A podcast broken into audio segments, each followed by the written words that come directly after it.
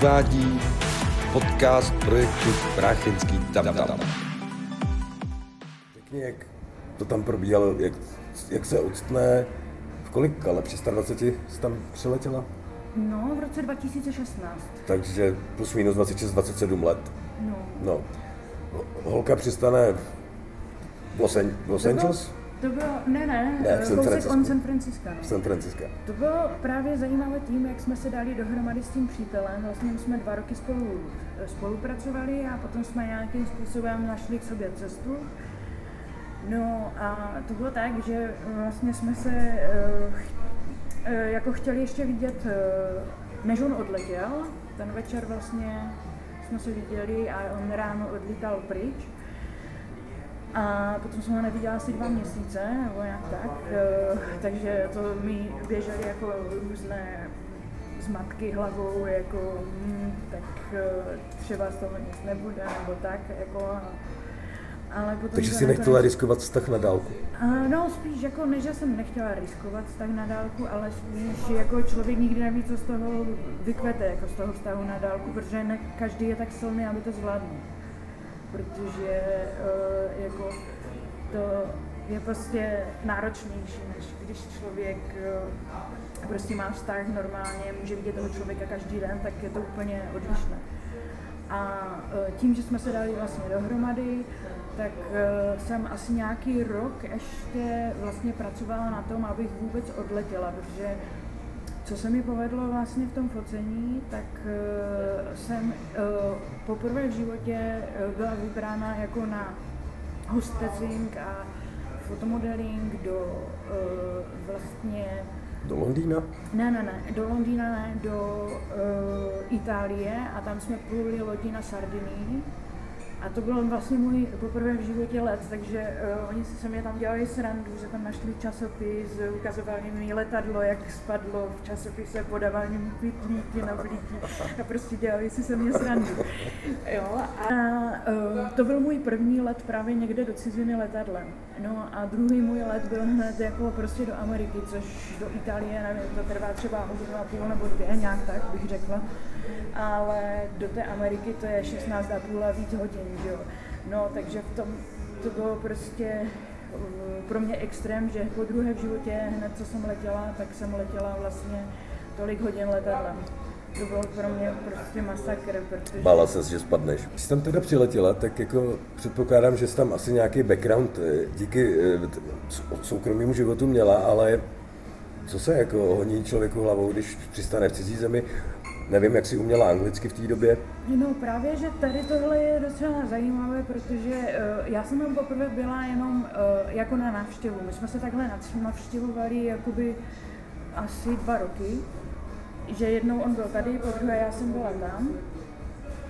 A uh, vlastně potom uh, se stal uh, takový průser vlastně, že v Dubnu roku 2016 umřel můj právě velmi dobrý kamarád, ten Isao Onoda, který vlastně pět let se mnou trávil, který mi hodně fandil právě v tom fotomodelingu, který mě taky fotil, protože uměl i fotit.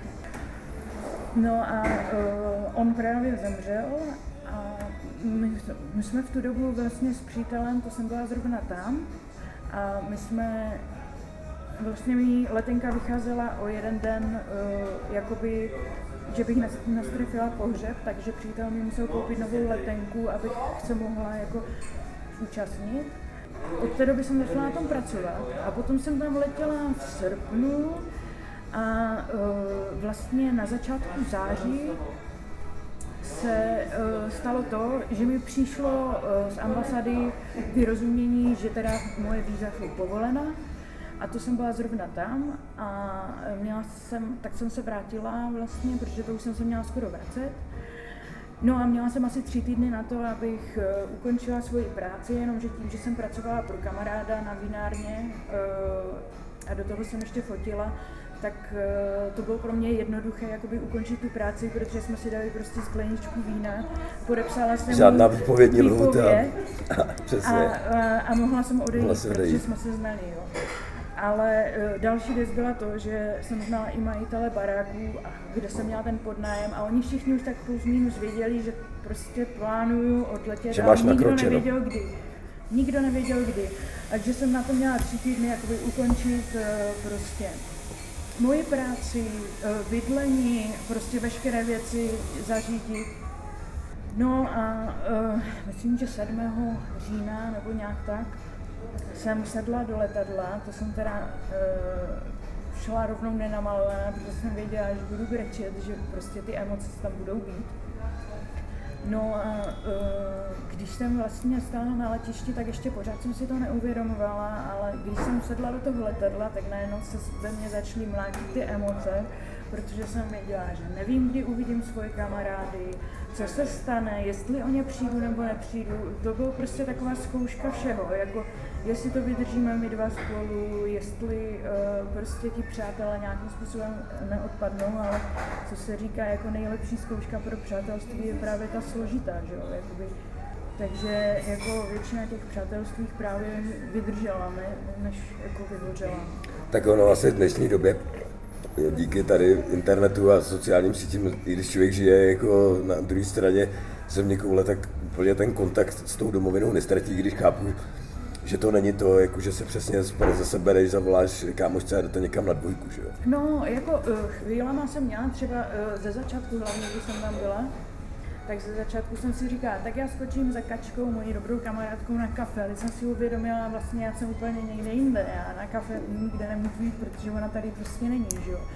A takové jako ze začátku seky se mi stávaly, No a uh, nejhorší bylo to, že já jsem tam přiletěla, já jsem ne, neuměla mluvit, protože můj jazyk byl jakoby, uh, já jsem uměla pár slovíček, ale vlastně neuměla jsem anglicky. Takže uh, i když jsem se na to zkoušela připravovat, prostě mi to nešlo. Díky tomu, že mám prostě dyslexii, dysgrafii a dyskalkuly, tak uh, prostě mi to trvalo déle, než se to zlomilo s tím jazykem a trvalo mi to vlastně tři roky, než jsem prošla vlastně od prvního levelu na transfer na univerzitu v té Americe. Jenomže já jsem si myslela, že to je strašně dlouho a potom jsem zjistila, že to tak strašně dlouho není, jenom tři roky se učit jazyk, protože jsou tam lidi, co tam jsou třeba desítky let a mluví španělsky, polsky nebo jinými jazyky a že prostě třeba moje kamarádky, které jsou z Číny, tak říkali, že jsem prostě borec, že jsem to za tři jako roky prostě takhle zvládla, že jsem prošla veškeré ty levely té angličtiny. No.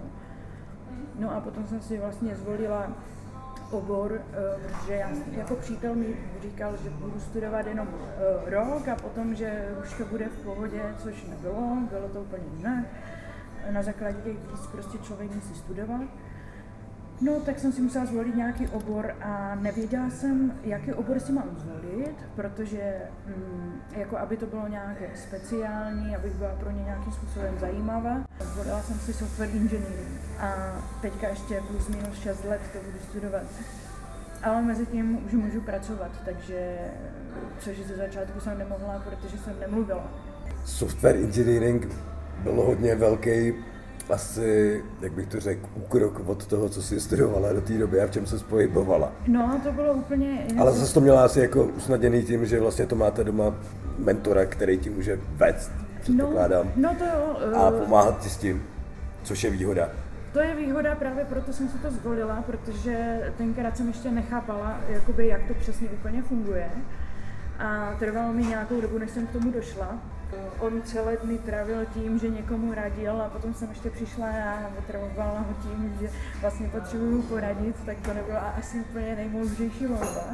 Já myslím, že jsem si to zvolila správně, protože mi to pomohlo třeba s tou mojí hyperaktivitou, kdy naučila jsem se jako víc brát svoji pozornost, protože člověk prostě musí se soustředit na ten kód, musí psát, jo. Díky němu taky uh, jsem jako tu školu zvládala, protože kdybych to měla zvládat sama, tak bych to asi nedala. Já k tomu chovám velký respekt, protože si pamatuju, jak jsme do počítačů IQ 151 zadávali, myslím, jazyk Karel. A ve čtvrtém řádku to napsalo sorry, vole, error a celý se to muselo vytáhnout ze zásuvky, takže pro mě je tohle úplně španělská vesnice, tady to, co studuješ a v čem momentálně pracuješ. Takže k tomu chovám velký respekt, že se pro to rozhodla protože to analytické myšlení u toho asi je důležitý, že jo? A všechny další věci, což teda promiň, ale jako úplně nekoresponduje fakt s ničím, co jsi dělala předtím, takže prostě ta změna je pro mě osobně obrovská, jako ten No tak- posun v tvém životě, teda, co se týče profese. Já jsem totiž chtěla něco, co jsem ještě nedělala, protože já jsem člověk, který má rád výzvy a já si dávám sama sobě jako příčky, které ráda bourám. E, jako něco, co prostě si myslím, že je pro mě nedostupné nějakým způsobem a bude mi trvat nějakou delší dobu, než zbořím tu příčku, tak to si vždycky dávám právě v tom studiu, že, že mi to bude ještě trvat. Než Jak dlouho? Říkám ještě 6 let. Ještě 6 let od, teď, od teďka, od téhle chvíle, co tady spolu teď mluvíme. No, no, no, protože dva roky ještě musím studovat jakoby uh, college a potom Pak teprv. eh, transfer na univerzitu, který Jasně. mi bude trvat ještě čtyři roky. Takže si v podstatě začala od píky úplně od nuly. No, no, no. Úplně s čistým stolem. No, no, no, někdy v 28 asi jsem začala úplně, úplně od nuly a uh, prostě budu to a uvidíme, kde dojedu. Dojdeš určitě ke, ke zdárnému cíli, o tom při tvý povaze a bojovnici, jak jsi říkala. Určitě jako nemusíme pochybovat. Teď pojďme asi od práce a od školy. Jak se žije v Kalifornii? Asi lepší než Ostrava, lepší než Praha? Tak eh, jako ten život tam je jiný, je to urychlené, jako víc, Jako- je to zrychlené. Je to hektičtější než tady v, našim, v tom našem hobitíně tady. Jako je to, eh, Česká republika začíná být hektičtější, jak to pozoruju eh, během těch pár let, co jsem pryč, ale ještě to pořád není na té stejné eh, fázi jako Amerika, protože tam se prostě pořád jede. Eh, Já jsem teďka měla štěstí a potkala jsem jednoho člověka, co žil v Kanadě a úplně jsme se na tom shodli, že tam prostě člověk buď to jede nebo končí. Prostě buď to člověk studuje a fakt musí na sobě makat a studovat, aby procházel ty různé levely a nepřišel ty víza, nebo musí prostě uh, pracovat, že protože může být člověk na studijní víza, pracovní víza, může tam být jako na uh, jako různé druhy víz, ale uh, jako udržet se tam nezvládne každý to tempo, jako je to jiné tempo. Zvykla jsi?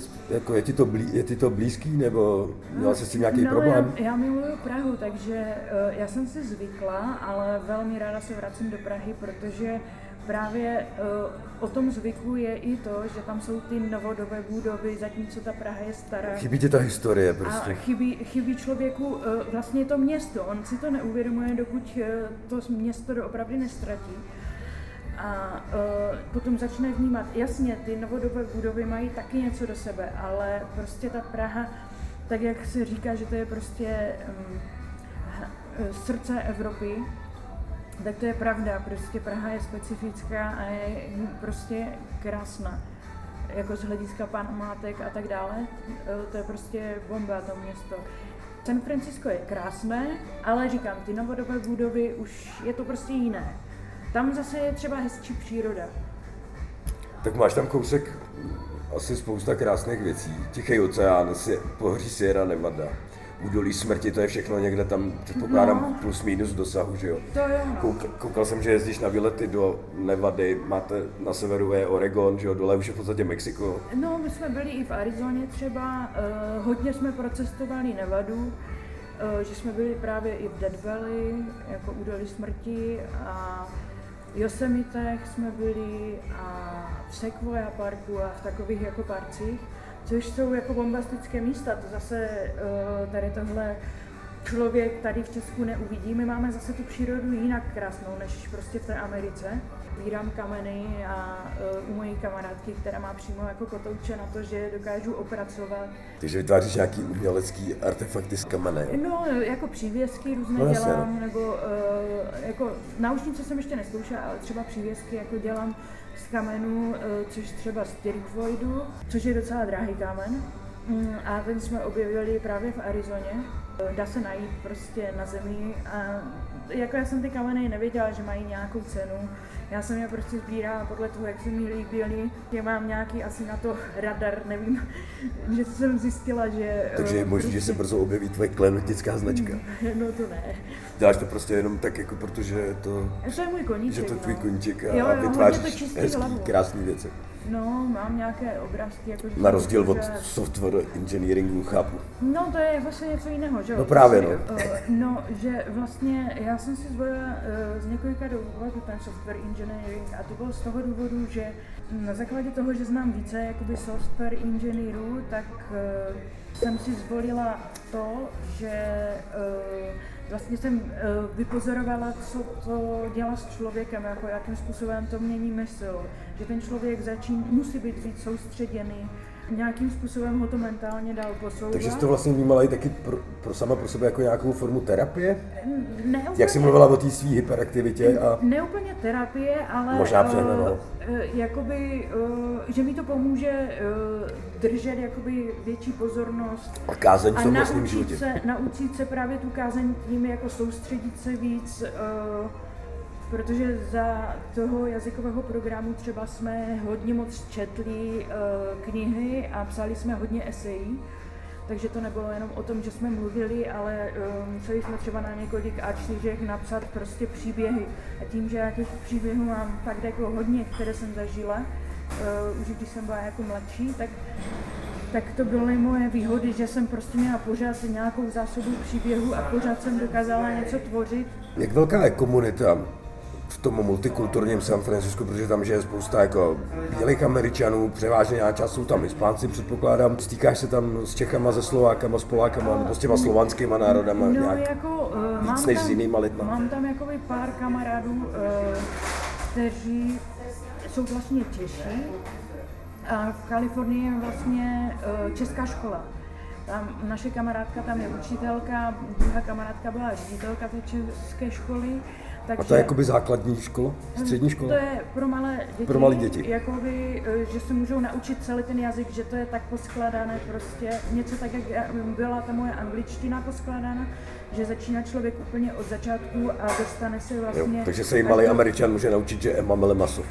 no. A nebo Emma má mísu. No, no, no, přesně Jo. tak, jako může. Eh, po- Potkala jsem tam američanku, která mluvila velmi dobře česky, protože právě spolupracovala s tou českou školou a ta jako překvapila hodně, no, protože většinou to není úplně tak jako běžné. A jak tam vnímají Českou republiku, když řekneš sama, že jsi z České republiky, vědí, odkud seš? Eh, No, jako hodně lidí eh, si nás přiřazuje k Rusku, protože někteří lidi prostě tak jako třeba mm, někteří Češi neví přímo jako veškeré státy Ameriky, nebo státy možná ví, ale neznají veškeré ty městečka tam. Tak to je to samé, jako prostě jsou tam totiž Američani, kteří jako vyloženě cestují, anebo jsou lidi, kteří prostě necestují a jsou zvyklí jako žít prostě v tom svém určitém místě.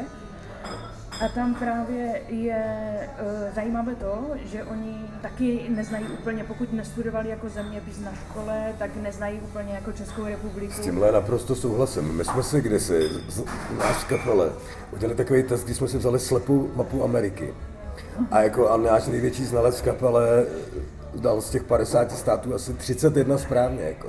Přesně je to o tom, a to si asi všichni, myslím, o sobě myslíme, že jsme relativně vzdělaný lidi tady obecně jako, a máme nějaký přehled. Chápu, že někdo, kdo bydlí tamhle v dolní Pričope jako a nejdál jde do Mukačeva, tak jako nechápe prostě, kde je Kalifornie. A stejně tak jako někde bydlí v nějaký malinký městečku v Americe a nejdál dojede prostě jednou za život do San Franciska na promoci svý dcery. No, tak jakože k čemu jim vidět, kde je Česká republika, že jo? No, tak já jsem jim to vždycky říkala, jako, že Česká republika má hranice s Německem, se Slovenskem, že jo, a popisovala jsem jim vlastně veškeré ty naše hranice, které máme, teda jako Česká republika, že jako srdce Evropy vlastně Česká republika.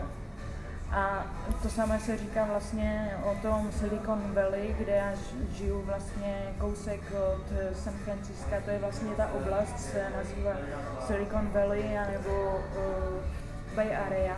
Samý Google, Google, sam, Apple. Apple a vše, všechny, všechny tady korporace počítačový. Byla se tam podívat? Jako v Google nebo v Apple? Nevím. Nebyla. Nebyla. Je možný se tam dojít podívat? To nevím, to Nemá- jsem nemáš zatím nezjišťovala, ale mm, jako díky tomu, že ten přítel už zná, jako on se tam dostal díky tomu, eh, že pracoval tady v Česku vlastně pro Sun, což je dnešní Oracle a eh, celá banda těch kluků díky tomu eh, si američané vlastně přeč, přetáhli ty Čechy tam. Eh, Sun byl vlastně vlastník různých softwarů, což je vlastně teďka ten Oracle. Petr jako se setkal právě s člověkem, který přímo vyvinul tu Javu, on zná jako a podílel se taky na tom. Takže jsi prostě úplně epicentru tady softwarového engineeringu. v podstatě. No, no, no, jakože eh, já jsem těma lidma začala být nějakým způsobem odklopena a potom, eh, já nevím, prostě mi to napadlo, že to začnu studovat z toho důvodu, že těch lidí jsem znala kolem sebe v tu dobu docela dost. A říkala jsem si, když budu potřebovat poradit, tak mi poradí, eh, že mi to prostě eh, jako změní eh, to myšlení, že taky můžu kdekoliv na světě najít práci, protože kdekoliv na světě tady tohle je považované. A taky samozřejmě je to i o tom výdělku, jako že prostě vyděláš dost peněz jako docela, takže uh, celkově jako jsem si brala celý ten balík eh, těch pozitiv, což má i celý balík jako negativ, protože vlastně uh, o to je to těžší, že jo, protože když začínáš úplně od nuly, tak uh, je to mnohem horší, protože vidíš, potkáš prostě borce, kteří to dělají od malá a teďka tam přijde člověk, který najednou začne ve 28, což je jako velký skok, no. Můžu se zeptat, eh, Steve Jobs, eh, Bill Gates, všichni většinou tyhle ty lidi tady z toho biznesu jsou muži. Kolik je tam žen? Setkáváš se No, jako... v, Americe, v Americe už je to tak, že tam je i dost žen a já si myslím, že v Česku těch žen je méně než v Americe na těch postech toho programátora, ale jmenoval právě Steve Jobse nebo Bill Gates, tak jsem si googlovala a oba dva uh, byli vlastně dyslektici nebo jsou vlastně, jeden z nich je a druhý už myslím nežije.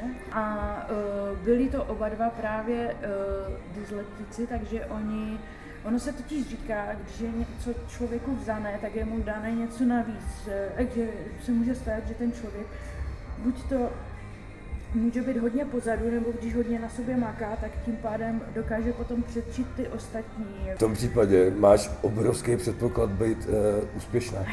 No. Bez, bez urážky No, tady ke všem těm To- věcem, který, jak správně říkáš, nemůžeš ovlivnit. Jsou geneticky prostě naprogramovaný No, v no, no. v tom lidském těle. Právě schválně uvádím, protože třeba spoustu lidí uh, podceňuje takové lidi, kteří mají právě nějaké to dis. A uh, myslím si, že ba naopak, uh, protože je to i vědecky prokázané, že ti lidi, co to prostě nemají s tím tu zkušenost, tak oni sice jedou, ale tím, že jim to jakoby přirozeně jde, tak oni v určitý čas jakoby přestanou a ten uh, vývin se jim tím pádem zastaví, protože oni trošku jakoby zleniví, jenomže ti dyslektici prostě musí makat, musí prostě makat pořád a pořád se nějakým způsobem vylepšovat. Oni ze začátku cítí, jak jsou pozadu oproti těm... eh, Jasně, vnímají ten handicap, ale umějí s ním pracovat. musí se s tím naučit pracovat. Nebo musí se s tím naučit pracovat. No. Když teď od, odhlídneme od práce a, a tak, tak tady v Praze si byla určitě, jako bych řekl, milovník života. Prostě řekněme to tímhle tím jako eufemismem. Jak se jako realizuje tahle ta tvoje část osobnosti? Chodíš mimo vejletů někam se bavit, jako chodíš v Americe už dneska do divadla, čteš v tom jazyce knížky, posloucháš prostě. Tak knížky čtu určitě. Do divadla, v divadle jsem tam nebyla, uh, protože eh, jako ta škola je docela náročná a tam prostě člověk musí docela makat na sobě, aby jako se prosadil. A tím, že třeba má tu dyslexii, tak mu to jde ještě hůř. Třeba teďka si budu schánět zrovna práci ještě k tomu, což bude úplně masakr, protože jako když to vezmu tak, tak nejvíc jsem tam studovala 15 unitů, což je už docela dost, ale znám kamarádku, která je Číňanka a to je teda pro mě borec, protože ta jela tři matematiky třeba za sebou. Ona je výborná, prostě extrémně výborná na matiku a ona jela tři matematiky zároveň a jela dohromady 21 nebo 23 kreditů, což je snad rekord na té škole, protože to jsem tam prostě nepotkala takové lidi. Že ona byla fakt jako vyvrhel tady tohohle. A uh, musím říct, že teda Číňani uh, celkově, uh, že oni mají, že jsou hodně jako nabušení s tou matikou a, a i s tím jazykem. A tak obecně se asi dá říct, že, že Aziati jsou mnohem pracovitější než, než Evropani určitě. To je pravda, ale uh, tam spíš jde i o ten systém, jakoby, že já jsem třeba na základce byla flákač, jako to přiznám dobrovolně, že třeba základní škola nebo střední škola, že jsem to flákala, nějakým způsobem jsem proplouvala a teďka jako, eh, jak jsem začala studovat v té Americe, tak mi začalo víc záležet na tom, eh, jako jestli budu mít jako Ačka, což jsou vlastně jedničky, nebo budu mít Cčka, což jsou jako trojky, že tam je jakoby jiný ten systém eh, toho hodnocení a začalo mi na tom jakoby víc záležet, než kdysi. Prostě nevím, jestli to je tím, že jsem starší, a nebo, tím bych si dovolil říct, že to taky bude. A nebo tím, že to beru jakoby druhou šanci, kterou ne každý dostane. Ty jsi vlastně přijela do Ameriky za prezidentování Donalda Trumpa. Myslím teda tam, když jsi začala, jako když tam začala jako já oficiálně působit. 16, já si nejsem jistá, jestli tam byl ještě Obama nebo No tak to ještě, takže vlastně dejme tomu vlastně za Obamy, ale prožila jsi tam teda Zažila jsi tam prezidentování Donalda Trumpa, který skončilo vlastně loni. No. Ne moc vesele teda. No, já se moc tou politikou tam nezabývám, Chápu, ale chtěl, jsem, chtěl nemám... jsem se, chápu, že jenom se chci zeptat, změnilo se teď něco po, po tom, co nastoupil Biden? Uh, jako vnímají to američani jako změnu k lepšímu nebo k horšímu? Nebo, uh, to je nevím, to, nebo je, je to běžným američanům jedno? No, no tak jako uh, asi úplně jim to jedno není, protože tenkrát uh, jako hodně lidí, co jsem slyšela v Kalifornii, bylo proti tomu, aby se volil Donald Trump, ale jako nejde říct úplně stoprocentně, že hm, Někteří s tím souhlasili, někteří ho měli rádi, protože jsem slyšela, že třeba Trump byl takový, když už něco začal řešit a chtěl to vyřešit, tak už doopravdy to jako začal řešit a vyřešil to. Zatímco někteří ti prezidenti řekli, že to třeba budou řešit, ale prostě vykašlali se na to a neřešili to. Tak já jsem tam z toho důvodu, že někteří mý kámoši, kteří tam žijou, tak vlastně říkají, že ta centrální vláda v tom Washingtonu je ve všech těch různých unijních státech vnímaná spíš jako vosina v zadku. Jo. Přesně vymýšlení nesmyslů, zbyteční administrativy a v podstatě nejdůležitější člověk pro každého Američana ve tvém okolí bude guvernér toho daného státu, no, no. který rozhoduje o tom místním. Můžeme se bavit o tom, že v Americe existují státy, kde je legální marihuana a hned vedle tě za to zavřou na 350 let.